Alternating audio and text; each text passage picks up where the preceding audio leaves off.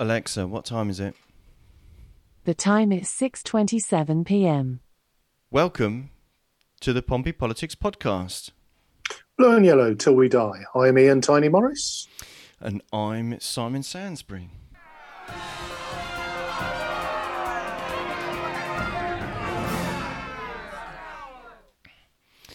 Well, there we go. We've um, this is kind of take two of our episode. If you weren't involved in yesterday's calamity, um, we tried to do the episode last night at a normal time, but Zoom kept kicking Ian out. Yeah, it was a, it was it was not inclusive yesterday. It was not having a bar of it. I couldn't see it. It couldn't see me. It was an omni shambles. Yes, it just it just wasn't playing very well at all. so um, we're giving it another go tonight. So um, we've got into the habit lately, haven't we, of starting off with it on this day, but we've hastily recobbled together some on this days for today instead of yesterday. Um, but briefly, let's visit kind of what we were talking. So how's your the week that's just gone gone, Ian?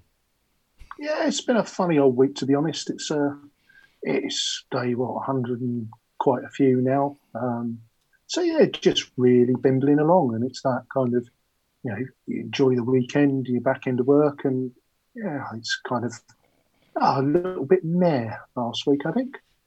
A little bit meh, as in Meh. as in meh, as in M E H. Yeah. Yeah, Well, I thought- exactly that. I thought that yeah, that was just some badly pronounced French, and you were going for merde. Oh, no, no, meant no, to pronounce no, it. no, wouldn't have a bar of that. That's No. what we voted to spare ourselves from. Um, what badly badly pronounced French words? Exactly, exactly. Indeed. I've got a that- C, I've got a CSE grade four in French. You know, Have you? c'est incroyable. Avez-vous un grand pamplemousse? Oh, okay. All right. Well, that's. I think that's that's enough of that one then. Um, so yes, on this day, which worked a bit better yesterday when we when we um when we tried it, but today I want to start on this day by talking about something that happened on our last successful podcast. If you and we used the word probably quite wrongly um, Yeah. on our last successful podcast, which was um, Sunday the twenty first. Sunday the twenty first. Um, so yes, um, during our during our conversation with um, with with um, Nick Sibley um, at the end at the end towards the end of the episode, um, I just want to make it clear I made a reference to an airborne advert that flew over the city during the climate hustings in the last general election um, in December, um, and I really want to make it clear that uh, Donna Jones wasn't actually connected with that airplane in any way, just in case anybody mistook my banter for a claim that it was. Um, I'm sh- I, I'm sure that um, people don't see it that that's the case, but I think it's important to be clear about that. Um, so that's what happened on that day. Um, but other days in in history, so going back a lot further than obviously the week before, you know, the last week and a day. Um, on 512, um, the solar eclipse was recorded by a monastic sc- um, chronicler in Ireland. Love a solar eclipse. trying to remember when the last one was. There was a proper one. I was working um, so I reckon, I want to say 98 or 99. Um, I can't remember. They happen. They happen frequently. They're great events. Obviously, if you do see a solar eclipse, do take precautions with your eyewear. Not like Donald Trump. Don't stare right at a solar eclipse. It's a really silly thing to do. Um, I was going to say something else then, but I didn't know Next whether you were, whether you were going for. Was it Bonnie 20 Tyler? 2090, so I don't think either of us are going to catch that one. Well, you never know. You never know.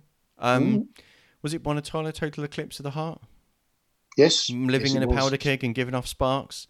I'm Yeah, frequently turn sing- around, bright eyes, yeah. I'm frequently singing the the Glee cover of that while I'm pounding the um pounding Jesus, the treadmill. Yes, yeah, that Oh. was Good man. yes. Outrageous. This is a family show. Um, good evening, Malcolm and Lynn. Um, we have a bit of a sense of deja vu, but I'm glad that some of you have still actually made it through the chaos. Um, so, 1377, the French raided Rye in England. Righteous. lovely place. Um, I stayed there with my daughter once. Um, Does it have seven C's? Sorry, Queen, seven Seas of Rhye. the seventy. Oh, okay. We're going for the. We're keep keeping on with the musical references. Yep. Yeah, there's Seven Seas of Rhye. That's that's right. I don't know that it's connected to the place at all. Um, um, uh, 1540, former former Lord Privy Seal and Chancellor of the Exchequer of England, Thomas Cromwell, was indicted as a heretic. that Um, didn't go well for him, did it? No, there we go. These bloody unelected bureaucrats. 1613, Shakespeare, Shakespeare's Globe Theatre in London, England burns down during a performance of uh, Henry VIII. No bad thing. Well, um, most theatre organisations want to raise the roof, but not literally raise the building to the ground, I guess. Um, 1858, the Great Fire um, in London Docks. Um, in 1932, the USSR and China sign a non-aggression treaty. And in 1949, South Africa begins implementing apartheid with no fixed with no fixed marriages, with no mixed marriages. Um, in 1964, the Civil Rights Act passed after 83-day filibuster in the U.S. Senate. Interesting, isn't it, that um, bookending two, you know, talking about two completely different ends of the spectrum with regards to equal rights, um, and even when people are trying to pass um, equality legislation, there are numpties that stand in the way and Yeah. completely yeah, bore things along. Yeah. But there we go. Being on the wrong side of history, it's you know something that lots of people seem to want to do. Hey ho. Well, the thing, yeah. Well, the thing it's, and I think this is one of the things we've learned over the last, particularly over the last few months, is that you don't actually have to look back very far in history to make yourself feel a bit uncomfortable. I was reading a James Bond novel last week. Came through on the deal of the day, Moonraker, 1955.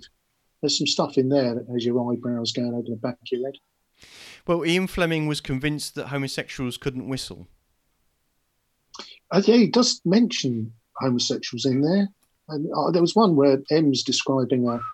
He said, "Oh, a decent Um, sort of chap, decent sort of chap, a Jew, a decent sort of chap." Oh, good grief. Like, did you just say that out loud? Yeah, there is some stuff. Well, there's some stuff that ages really, really badly, and that's good because it shows that there's progress in our in our society, right? So Yeah, yeah, yeah. one of the things that we um that we had on our list to talk about um was uh, about July the fourth being the opening of um of beer establishments of pubs. Yes. Um, and in honour of that, we yesterday we both opened a beer.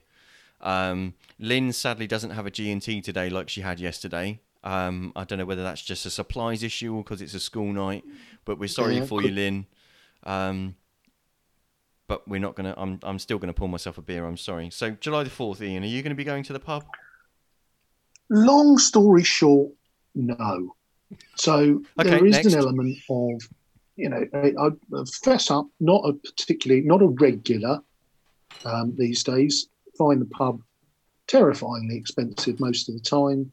Um, take my beer at home. I guess, you know, with it being the summer, I, I tend to equate uh, hydration after a cricket match with uh, with my blind cricket team as being the principal reason for going to the pub.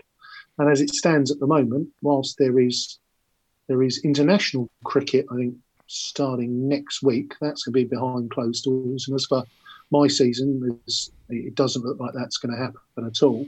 So ultimately, the shall we just go to the pub? Hmm, I'm not sure I fancy it. Um, well, for the three of you that were listening to the conversation before everything went completely wrong yesterday, um, I'm also not a ferocious um, attender of pubs. Um, I rarely drink beer. I only tend to do that when it's actually unfeasibly hot. So that kind of tells you how hot it's been lately, although not so much today, I guess. Um, and um, well, yeah, a lot of establishments are going to struggle with what arrangements they need to put in place. The the staff might have to um, be negotiating some you know some rules that are in place to try and make sure that what distancing is required. That um, you know there might be um, differing facilities. We we we we um we spoke about uh, spoons having a, uh, an app so that you can order and therefore don't need to go to the bar, which might be something that um, larger organisations have both space in their pubs and the ability to develop technical solutions like that. Whereas some of the smaller, more independent um, establishments won't won't quite have some of those advantages, will they? Yeah, and I think it, it, it's that balancing act, isn't it? And, and I know our, our local, um, the Portsbridge, isn't opening on Saturday. It's actually waiting until the Monday, um, and they've got a booking app. So effectively, you have to book in in advance to go to the pub, which I guess is a, a good way of controlling numbers. Um, but I think the, the the logistics of social distancing in that situation, I guess there's going to be elements of precaution, aren't there? But it's not going to be an absolute. But I think, yeah, this is where it becomes a bit of a balancing act, doesn't it? Because, you know, folk who have been around supermarkets or, out and about, you know, uh, find that people are already not as respectful of the two metre distance as they were. Um, so I, I think it's just going to be a gradual, a gradual reduction in in the sort of the distancing piece. Um, but there's an element for me when I, I, think about these things in terms of it's a balance of risk versus reward, isn't it? You know, if my social life was based around going to the pub and that was my big thing, then I'd perhaps feel more motivated to go than than you know at the moment. Um, you know, I, I'm holding out for the gyms to reopen and and that's one of those ones where again social distancing not going to be easy but i'd be much more comfortable going to the gym than i would be going to the pub. Um yeah i i guess um and also as people get steadily drink a bit more then they're even less likely to be compliant aren't they? So um i my my thoughts and sympathies are with the staff trying to negotiate those tricky situations and deal with hopefully not too over eager customers that feel that they've suddenly got their freedom.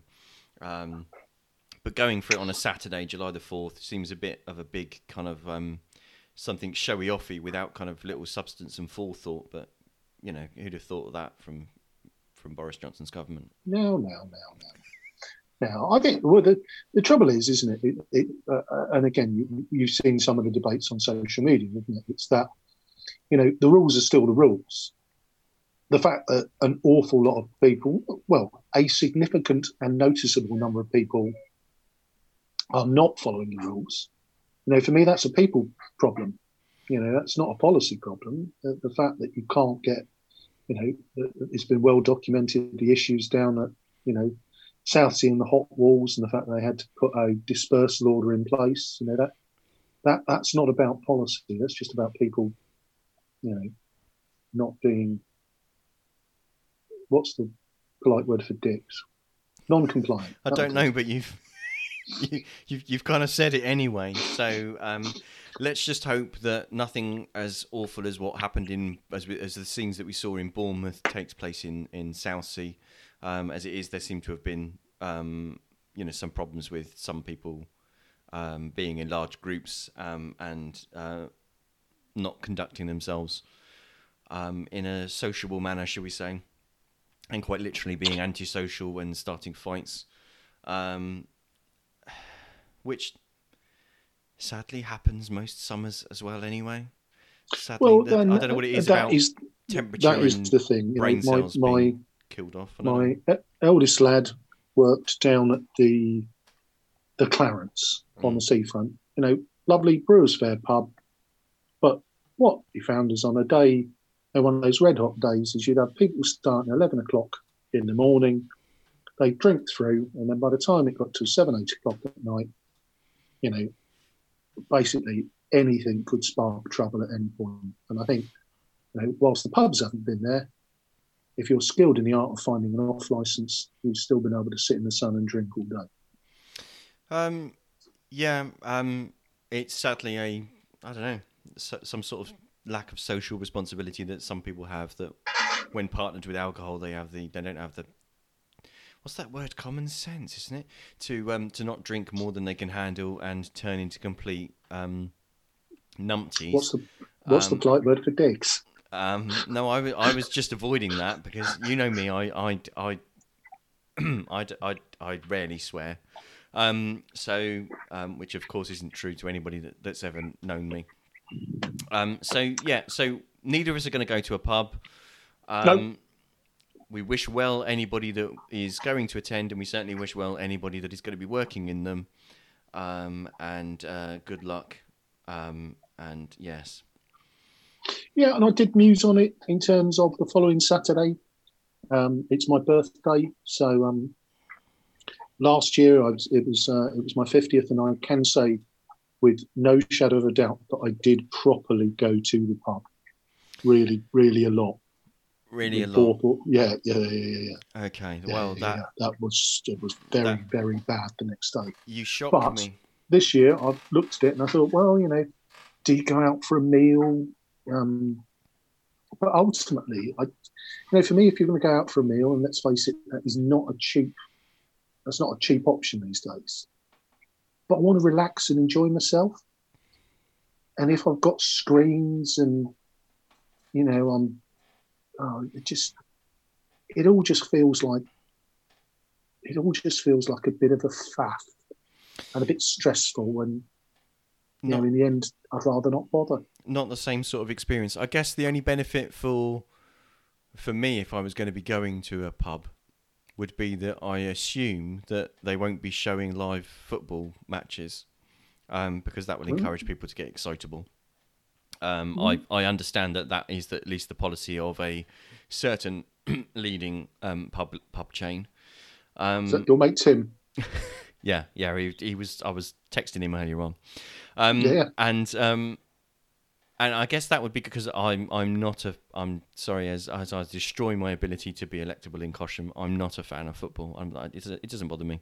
Um, that's me kind of dropping The in popularity best way in to do city. that, son, is to put Lib Dem on the ballot paper. Ba-boom.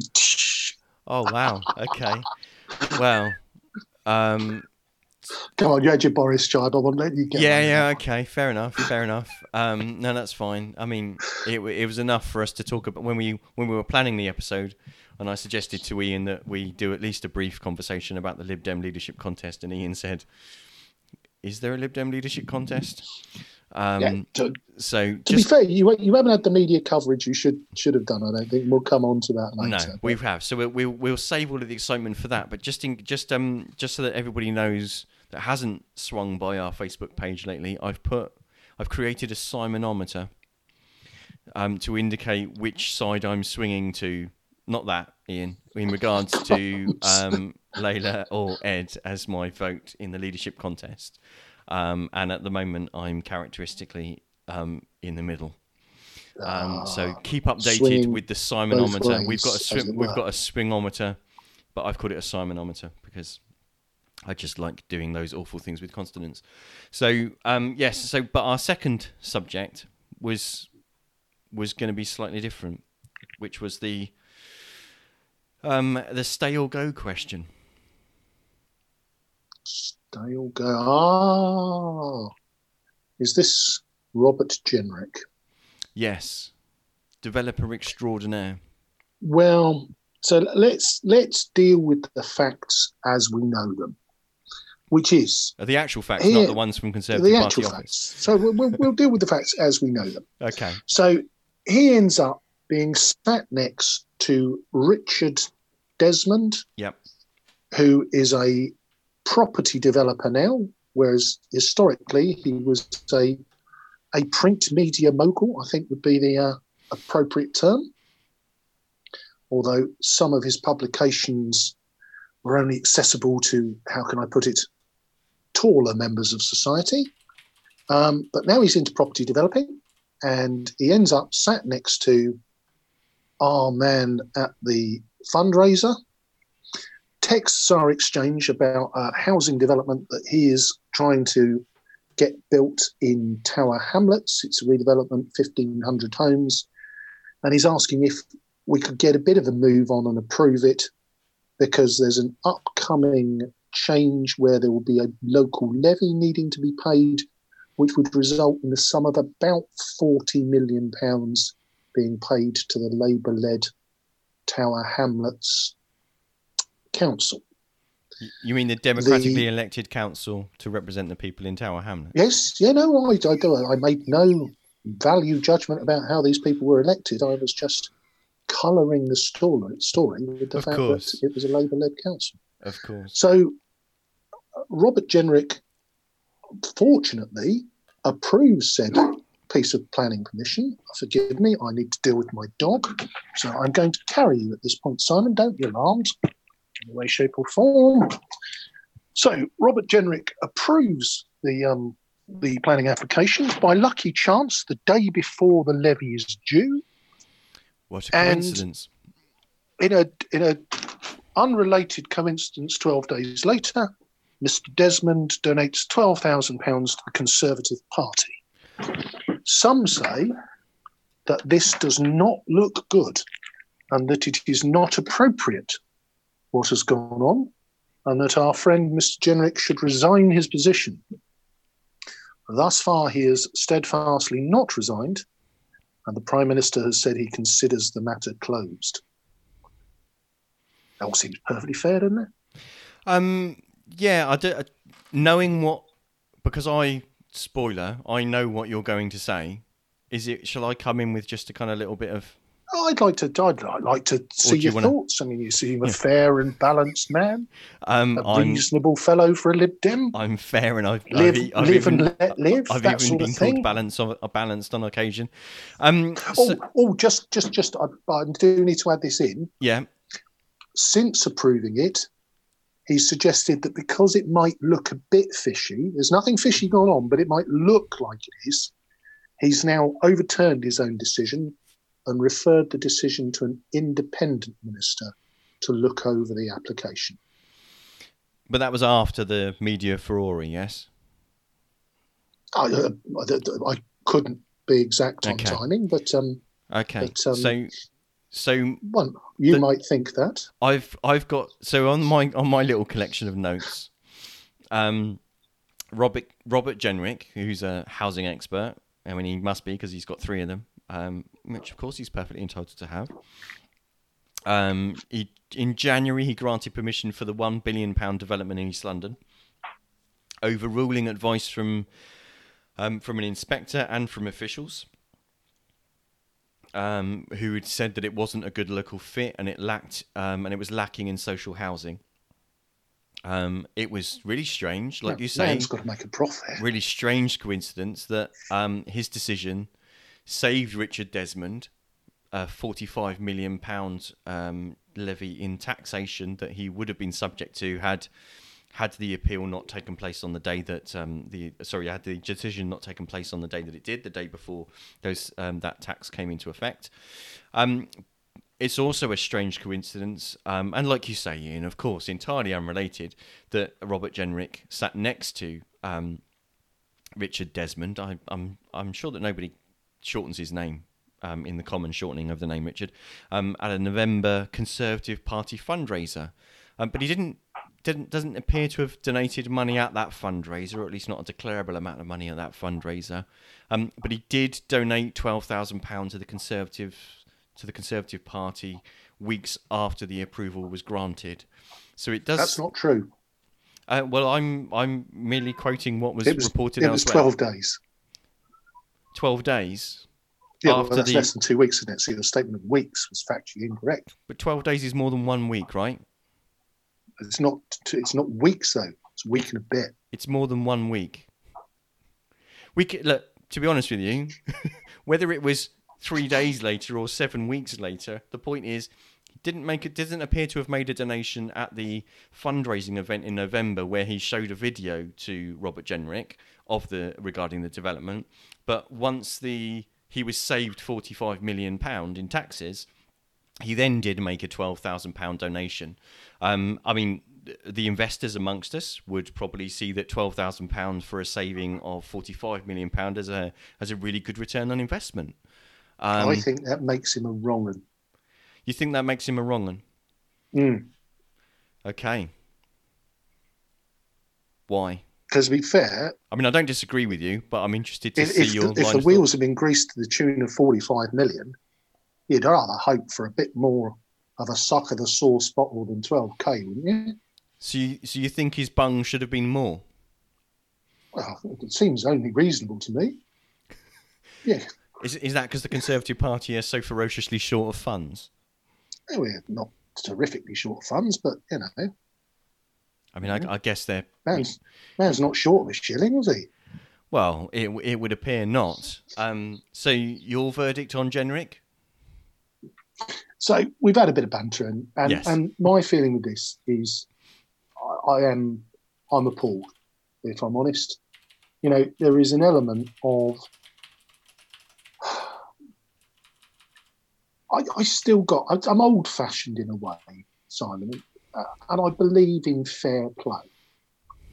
And ultimately, you know, if it walks like a duck, and it quacks like a duck, it's probably a duck. And this whole story just is distasteful and it plays to the narrative of oh bloody Tories are looking after their own, aren't they? Looking after their own, yeah, money changing hands behind closed doors. And I just put my head in my hand and think, how stupid do you have to be to think in this day and age that that story isn't going to break. Even if you leave all the moral stuff about it being entirely the wrong thing to do to one side, and I'm not saying you should, but how do you think that that isn't going to get pieced together and your trousers are going to get yanked down? So when stood there with your trousers around your ankles, as Robert Jenrick has done, just to stand up and say, well, I'd just like to point out my trousers haven't been pulled down, um, and I refer uh, the matter to a, different trouser minister. I don't get it. I really don't get it. Um, it's it, it um well, unsurprisingly, I don't I don't disagree with you. I think that um I think that you should go um and it should be investigated um independently with whatever is the appropriate process for this to be investigated. So at the So very the, the Labour Party have called for the Parliamentary Standards Mhm. Commissioner to be involved. which is absolutely right in in these circumstances. Um, we may not all remember the the lack of trust in our parliamentary system that was caused by you know ca- the cash for questions scandal Yep. um, and all of those sorts of things. At the end of the day, um, it's important that everybody has equal access to their democratically elected representatives, um, and that shouldn't shouldn't be bought. Um, and that organisations and people shouldn't be in a situation where they can um, effectively hand over a brown envelope or promise to hand over a brown envelope and hand it over later once they've actually been um, saved the, the bother of actually paying money towards public funds, considering that, that if that development doesn't have the required level of social housing, doesn't fit with the area, so is going to be causing issue, you know, uh, all sorts of um, problems for the other for the other residents of, of the area, and isn't going to be solving the um, the issues with um, providing socially affordable housing um, for for people in um, in London just as much as in any other cities. Um, for them to actually duck out of the forty five million pound charge, um, um, to well to use your own analogy, it's not it's, it's not cricket. It's not right. It shouldn't it shouldn't happen, and there should be there should be a price to pay. And the piece that I don't understand, and this is where I do find it all slightly incredible, is is uh, why you wouldn't resign in that situation. And that's the piece where I, I kind of I, I sort of struggle in my own mind. Is that the right thing to do is to resign. I'm going to have to pick you up again and I'll let my dog back in. This is one of the downsides, of course, of having to broadcast when it is not balmy sunshine. um, you know, for me, the Well, I've know, I've got res- politics is full of ministers that have been caught doing the wrong thing. Some more serious than others, but even if it's just a question of judgment or a, an infidelity or a historically they just used to do the right thing and resign, and I don't get why he hasn't.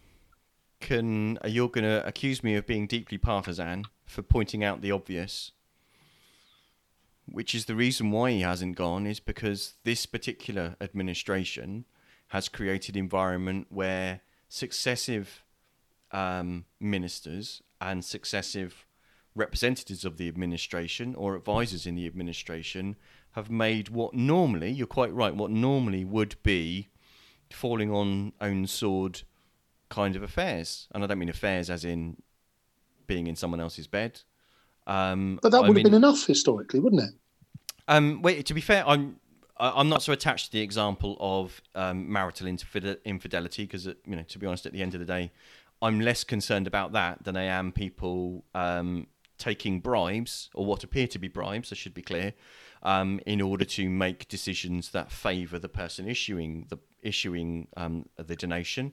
Um, we've got people that are key parts of this government or supposedly key parts of this government, despite being an unelected bureaucrat. Um, Oh, inter- not gonna go interpreting there, rules to their own to their own degree. Really? And yeah, because if you're in a in any other government, Ian, he would have been told to go because so he's just an example, and I, I'm not leveling him as a as a person because at the end of the day, I don't I don't I'm, I don't have any truck with this evil demonization of him as a person. But at the end of the day, as a person involved, as a person doing the job that he's doing, any other um, advisor that was in that situation where they became a bigger story than the prime minister, um, they would be asked to go. Um, Yeah. and See, there to go down a rabbit hole here. there are Because many you, other. You cannot control the media. So eight but weeks on, who'd want to control there them? are still people posting every day about the non-story.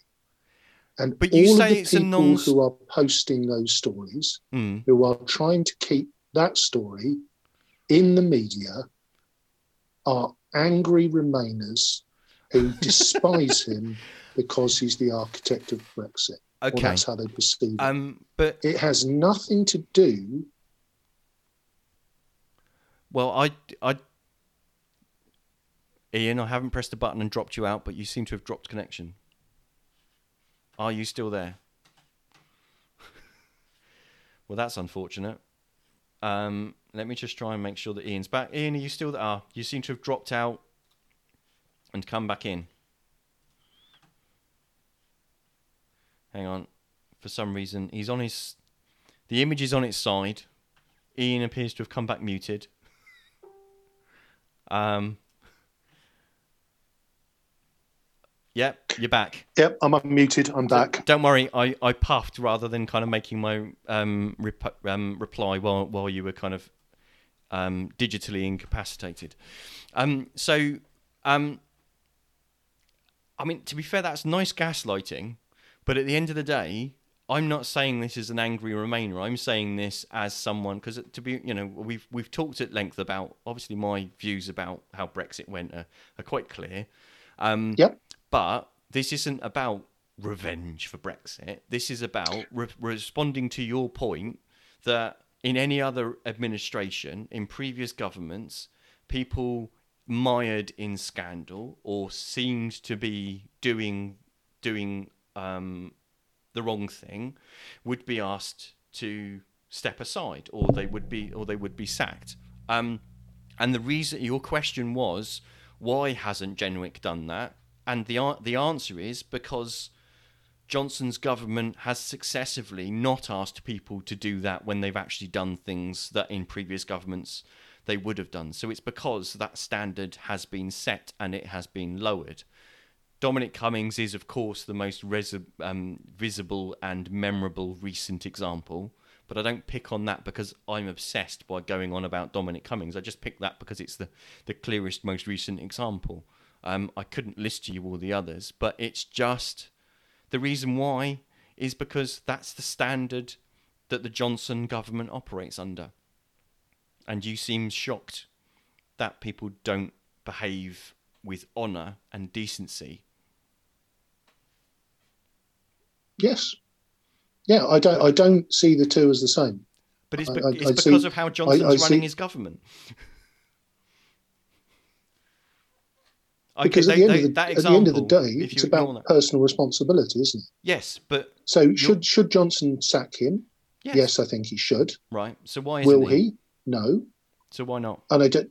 I don't know.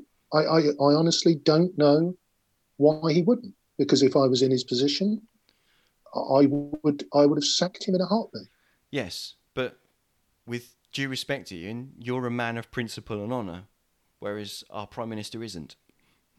And perhaps there is an element to that. He has a he has a a, a slightly murkier past, but there's an element of I guess ultimately you you have to make your decisions, and you know I hope this one doesn't come back to haunt us. You know, and again back to the, the bribe piece. Hmm. Twelve thousand pounds, whilst it's um, you know some if they gave it to you or I, I'm sure we'd be absolutely delighted with it But you think it was a bit it, cheap? it's not it's not a material amount of money in terms of the turnover of the Conservative Party. So, you know, it, it, it, it's for me, it's not a bribe issue, but it is acting improperly, Mhm. and I don't like that.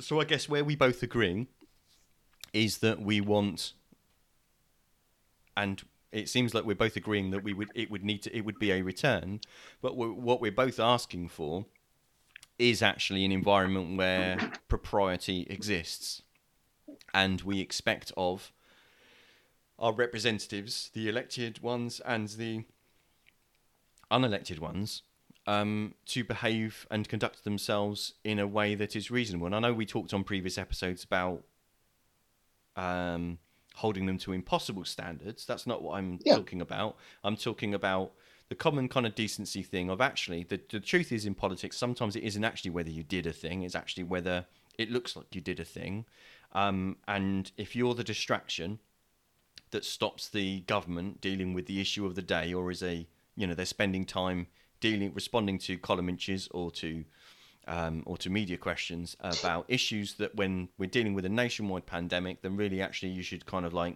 do you know what? This isn't the right thing for people to be focusing their time on. I should shuffle off. Well, that that that unfortunately is where we differ because I I, I and again, you you cannot control the media. The days of the thick of it and of um, Alistair Darling controlling the media are over. So there is an element of if the media chooses to to create or run with a non-story or inflate a story or conflate a story as being different to what it is if that is the mood of the mob you you can't change that. And that's where for me the baying of the mob mentality means i i i, I change sides. I, at that point i'm i'm i am not on the side of the baying mob So does but that there's an element there's, there's an element of if you look at the generic story at face value, it is not a difficult story for you to follow, follow the narrative of and say that's not right. so does that Now, the fact is, in in two weeks' time, no one will speak of. Oh, it might come up again if the if the ombudsman or if the parliamentary standards man says no, or if he investigates and says yes, he's done something wrong. But ultimately, it will not cover every tabloid headline and every social media group for the next eight weeks. To be fair, I don't think it's covered every tabloid headline and it hasn't covered every social media group. Um, and to be clear, I'm, I don't think you're suggesting this, but the, the concept of controlling the media, the point of having a free media is that you don't control them and they investigate No, and no, question I, and hold. I, I absolutely get it, but the there is an government to data element of when the investigation has happened and the finding has been found, and the finding isn't what you want it to be, to then just make stuff up, in regards to and keep pumping the air in the tires of a non-story because you want it to be something different. That's where I start the struggle. in regards to generic, No, no, gen- generic's fine. right? My, my my issue is with the Cummings story, which is still still being posted on social media groups as the reason why people aren't social distancing.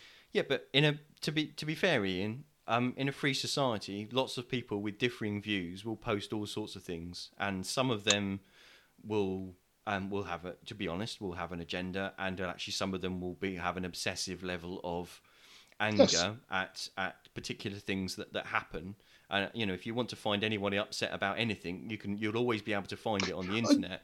But I don't, don't, think. don't disagree with you. Don't I disagree. I. I don't think. Um, I, I just think to, to to circle back to my answer to your question, why is it that he hasn't gone? It's because his boss has created the environment where it isn't necessary for him to do so. And I, I can't I can't necessarily argue with that, except to put a comma that says you shouldn't you shouldn't need your boss to sack you if it's obviously you've done the wrong thing. No, you, you you're right. You shouldn't. But in in any environment where um, I don't think toxic's the right word, where it is um, um, where where an environment is created where people can, to be blunt, get away with things that they shouldn't get away with. In any other um, organization or any other business, that environment is created and allowed to fester by the person or the people in in charge, right? And they're responsible for the um, for the ethics of The, the the culture, the and culture, and the cult- and the ethics. No, I don't right? know. Say, So- I can't disagree with that. Yeah. So I, I think that's that's kind of where. So um, okay. Shall so we slide on to the yes, second? so let's slide on to the second part of this question because this is where it kind of gets into. But before we do, let me just bring in some of the comments from from the interweb from our own little um, Yep. echo chamber. Um, so um, I asked the uh, while while um, while you were talking, I asked whether whether the group thought that um, Jenrick should stay or go. Um, Lynn and Malcolm both said that they thought he should go. Um, Ivy points out that um, it isn't just angry Remainers, um, and that being um, rather a generalisation. Um, Malcolm, From, from an from an angry Remainer. but then why? Why? Sorry, um, um, am I not English too? Do, do I not have a have a have a view about what happens in this country? Oh, everyone's entitled to a view. Right, exactly. But why why categorizing people because of an event that happened four years ago, um, and therefore deriding their opinions because of how they how what their views are on that? Because the two the two are linked. Okay. Um, Malcolm says that he's shocked that you're shocked about Cummings. Hmm? Um, and it, Ivy goes on to say about it, um, uh, basically disagreeing with it about it being a non-story. But I think we've kind of exhausted that point to I a th- useful think so. degree. Um, so the second part of the stay or go question was the flip side. So this is where it might be actually quite interesting to see how the logic process that we've just gone through and our thought processes that we've just described apply to Rebecca Long Bailey's situation. Yep. Um, now she was um, sacked from her shadow front bench position um, as shadow education minister by Keir Starmer, um, and that um, he was he sacked her after she'd posted a link to an article um, in which a what can be possibly described as a conspiracy theory um, attempting to link the actions of the Israeli secret police to the uh, to the murder of uh, George Floyd, Floyd in America, um, and she'd been asked to take down her original uh, tweet um, and post a clarification. She'd posted a clarification but had refused to take down the tweet. Um, and there's unsurprisingly a difference between Keir Starmer's office and Rebecca Long Bailey as to then this kind of sequence of events. But in a nutshell, Rebecca Long Bailey was um, was relieved of her post.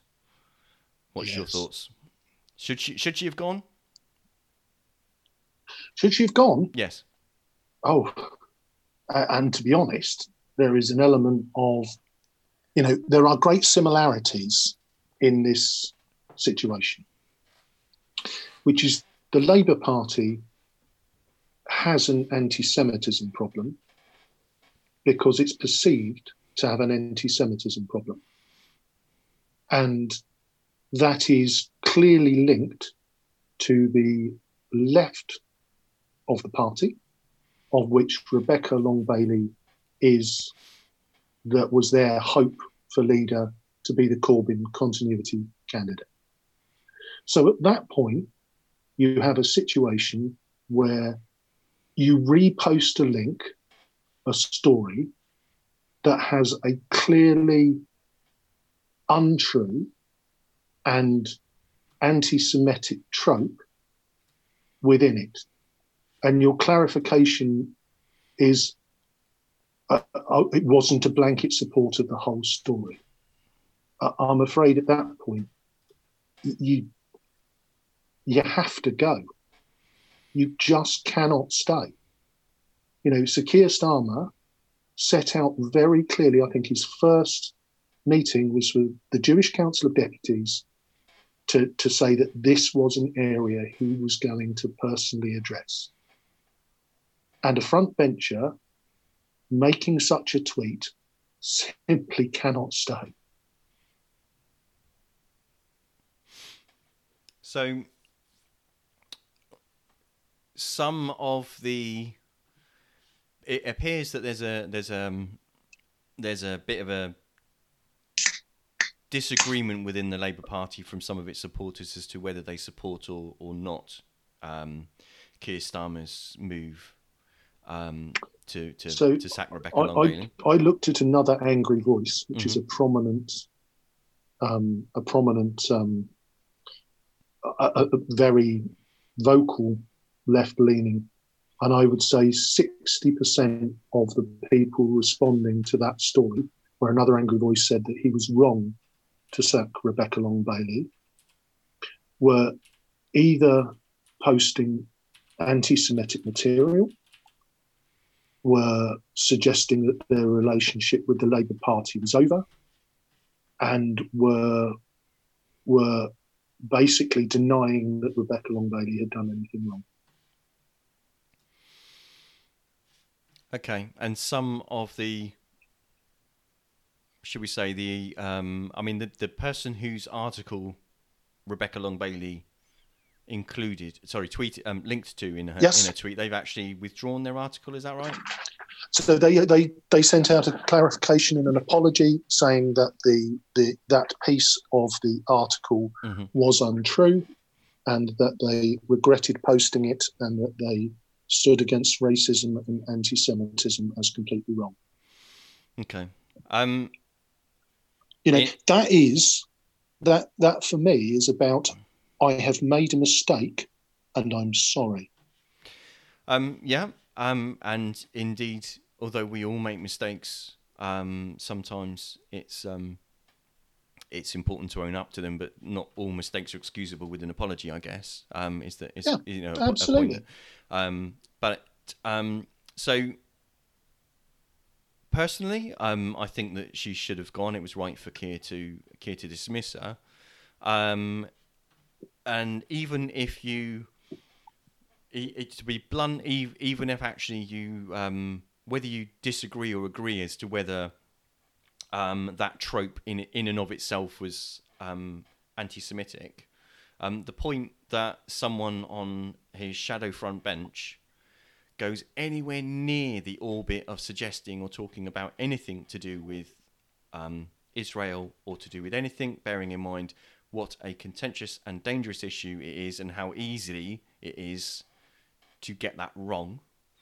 Um, for her to to to to have um, demonstrated the lack of judgment of doing that in the first place is one thing. For for to be honest, for Keir, he either his leadership is going to be consumed by the same battle that uh, consumes the Corbyn leadership, um, or he had he had no choice but to say, "Off you go." You know, he gave Yep. her a chance Yep. to um, to withdraw her to withdraw the, the tweet. He gave her a chance to explain. She chose to explain but not withdraw the tweet.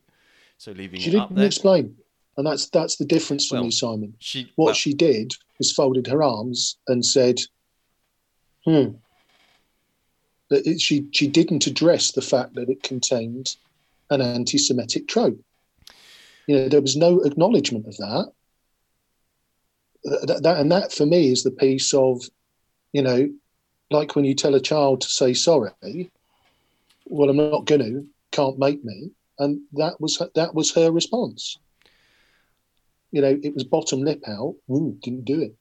Well, you did. And the fact is that if you can't see that, if you can't see George Floyd, yeah, you know what, his death linked to the Israeli secret services. If you can't see that that's anti Semitic in its nature, then there's no helping you. So, um, another thing that was um, that was talked about was the um, was that, and I think it was the was it the Morning Star. So um, take that with the pinch of whatever flavored salt you like. Um, that there was the theory that um, Keir Starmer had actually been advised that he needed to get rid of Rebecca Long Bailey anyway because of her support for the National Education Union. Um, and that causing an issue with regards to challenging the government's positions or actions around actually getting children back to school. Um, and that because she was so too sorry too vociferous in her support of the NEU, that um, that basically she wasn't fit for the role and needed needed to be um, needed to be moved out of out of that role. That's the mm. that's the union of which um, recent um, Portsmouth North parliamentary candidate Amanda Martin is uh, president of. Yeah, and and uh, again, that there is an element of, you know, perhaps that's the case. You know, make you no, no, surprises that I don't think Rebecca Long Bailey is fit to be anywhere. But the fact is that ultimately, you know, she's been given a front bench job. She's she's behaving in the way that you would expect her to, and you know that that's a value judgment. But she's done nothing that that that any Labour leader could sack her for you know, for supporting the position of the union. So, you know, for me, that makes it doubly, trebly stupid that you would go to the, you know, you go to the sorest spot that Labour have got and jab your finger right in it and do the, oh, oh, does that hurt? Does that hurt? You know, it is, it is a, I, I really, you know, at the end of the day, I, either she was looking to get sacked or, and I have another theory, I'm going to throw this one out there. Keir Starmer is doing so well and playing so well that the hard left element in Labour are looking for a death match with him, and the Rebecca Long Bailey sacking is the catalyst to start that war.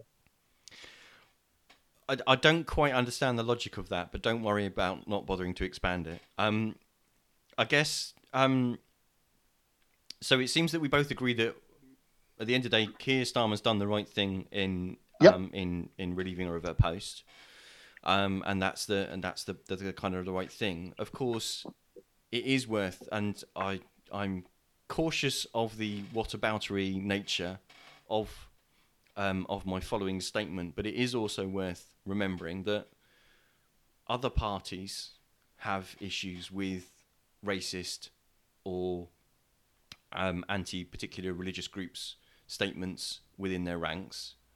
Um, and they should all be dealt with. See, I, I think they should all be dealt with independently, and the parties should all sign up to agreeing to live by those uh, by those rulings and those those adjudications. Um, because it, you know, for um, for national or local politicians to be making um, you know, sharing racist material or promoting um, racist agendas isn't something that reflects well on them or their party or the people that they represent. So the question you have to ask is how does the party deal with those things? And that, that for me is the, you know, and again, in the interest of time, I don't think you're going to walk down the road that you're looking to stroll down. You know, ultimately, you have a mechanism within parties to deal with these issues. And I think, you know, if you look at the situation within, you know, if you look at the specifics within the Labour Party, there is a proportion of the party that are right to talk about the, you know, the, the Israeli government and their human rights records. And the Israeli government has a very poor human rights record as does China, as does Russia, as does insert the name of 30 or 40 countries around the world. My issue is that the only, or the government that the hard left predominantly want to talk about is Israel. And that is that is significantly, you know, it is exceptional in its nature.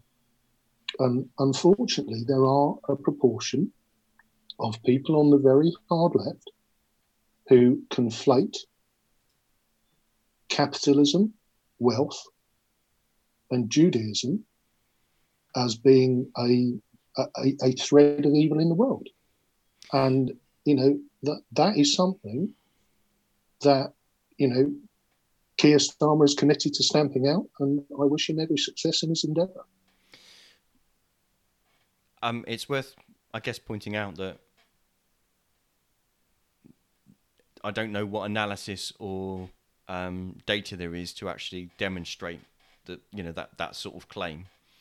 Um, I I guess um, my point would be that, um, and in, in kind of echoes what Malcolm was saying, which is that you know it matters little whether they're whether they're you know the, whether they're right or wrong or not. It's the perceive it's the perception of of um, doing something wrong, and that kind of speaks back to our conversation about Robert Jenrick, is that um, you know whether that's whether I mean I, have no idea whether that's actually um, illegal or whether that even breaches parliamentary standards. That would be investigated. But the point is, and as what, what, what we were both saying earlier on in the question, is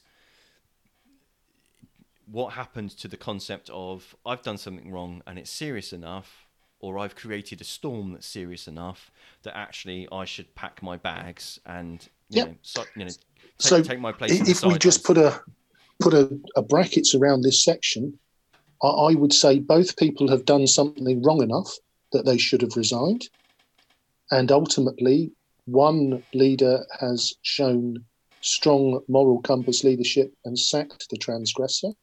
And unfortunately for me in this episode, the other leader has looked the other way and said nothing to see here, which is disappointing. So is that a statement of support for Keir, for Sir Keir Starmer? Yeah, from, I think he's done Ian? very well. I think he's done the right thing.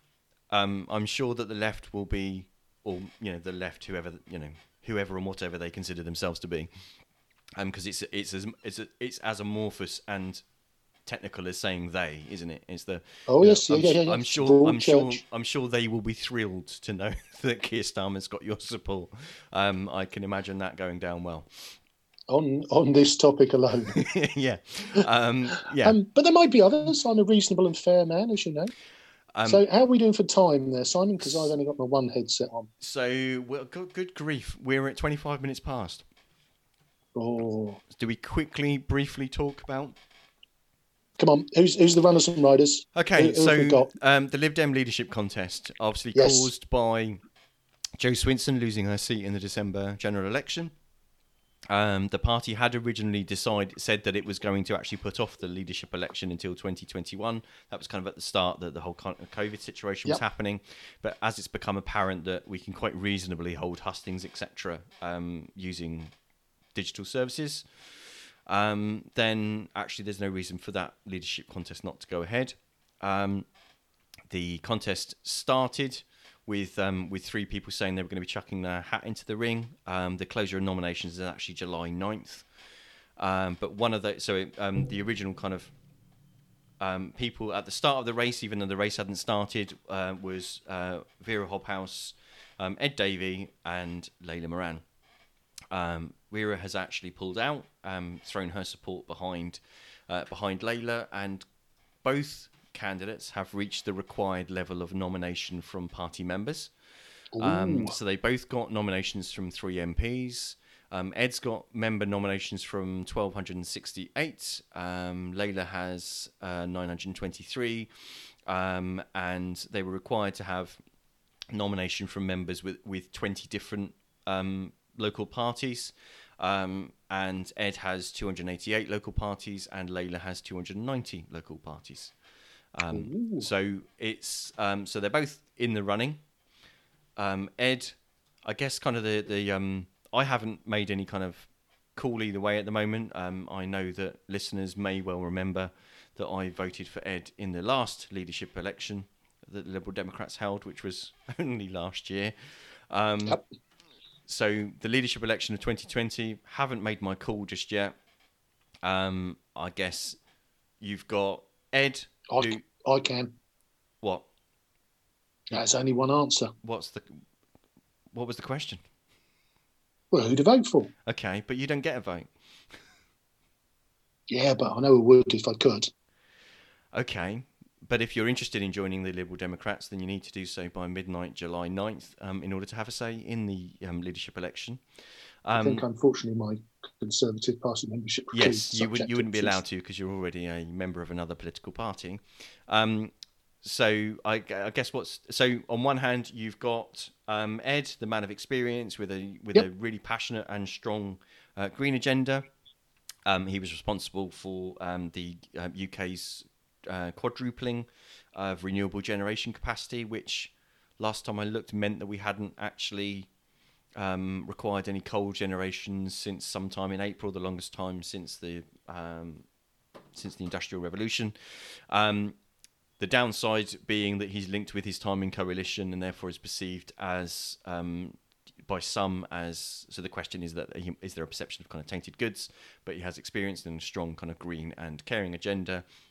Layla obviously wasn't involved in the coalition because she was first elected as an MP in 2017 um, and so um, is a fresher face if you like is our education spokesperson and has a has a strong background and experiences that have taught her about internationalism and um, learning about how education is really, really important um, and wants to.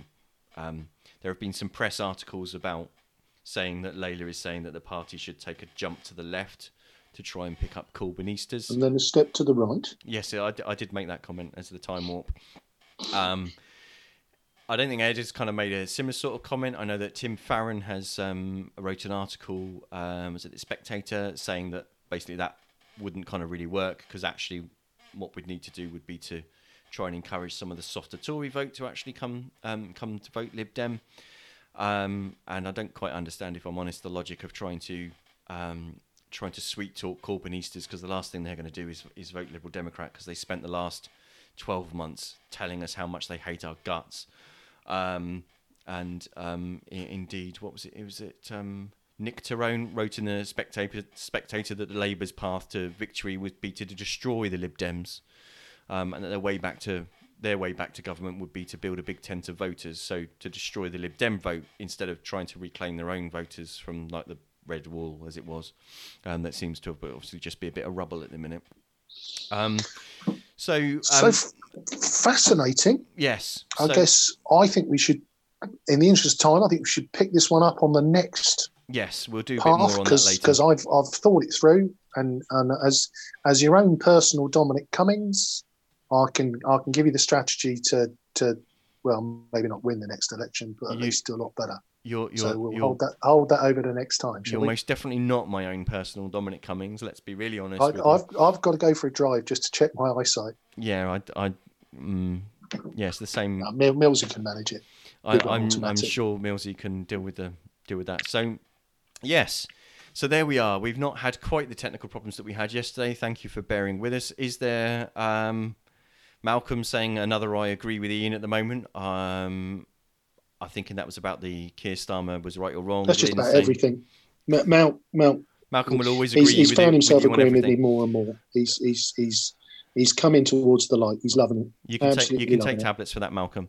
Um, Lynn says that she thinks that um, Keir Starmer showed clear leadership, um, and Malcolm had previously said that he'd been worrying about um, Labour for years, pandering to the left, um, whilst content in not having a hope of being elected. There's a whole other conversation to open there, which Ian and I have both kind of agree on about the difference between radical and unelectable. Um, and um, yes, so that's kind of like our comments. So I think that's a good place for us to leave. But we'll be back to our normal time on Sunday, um, the Zoom God's willing. Um, so you've been listening to the Pompey Politics podcast, Blue and yellow till we die. I've been Ian Tiny Morris. and I've been Simon Sansbury.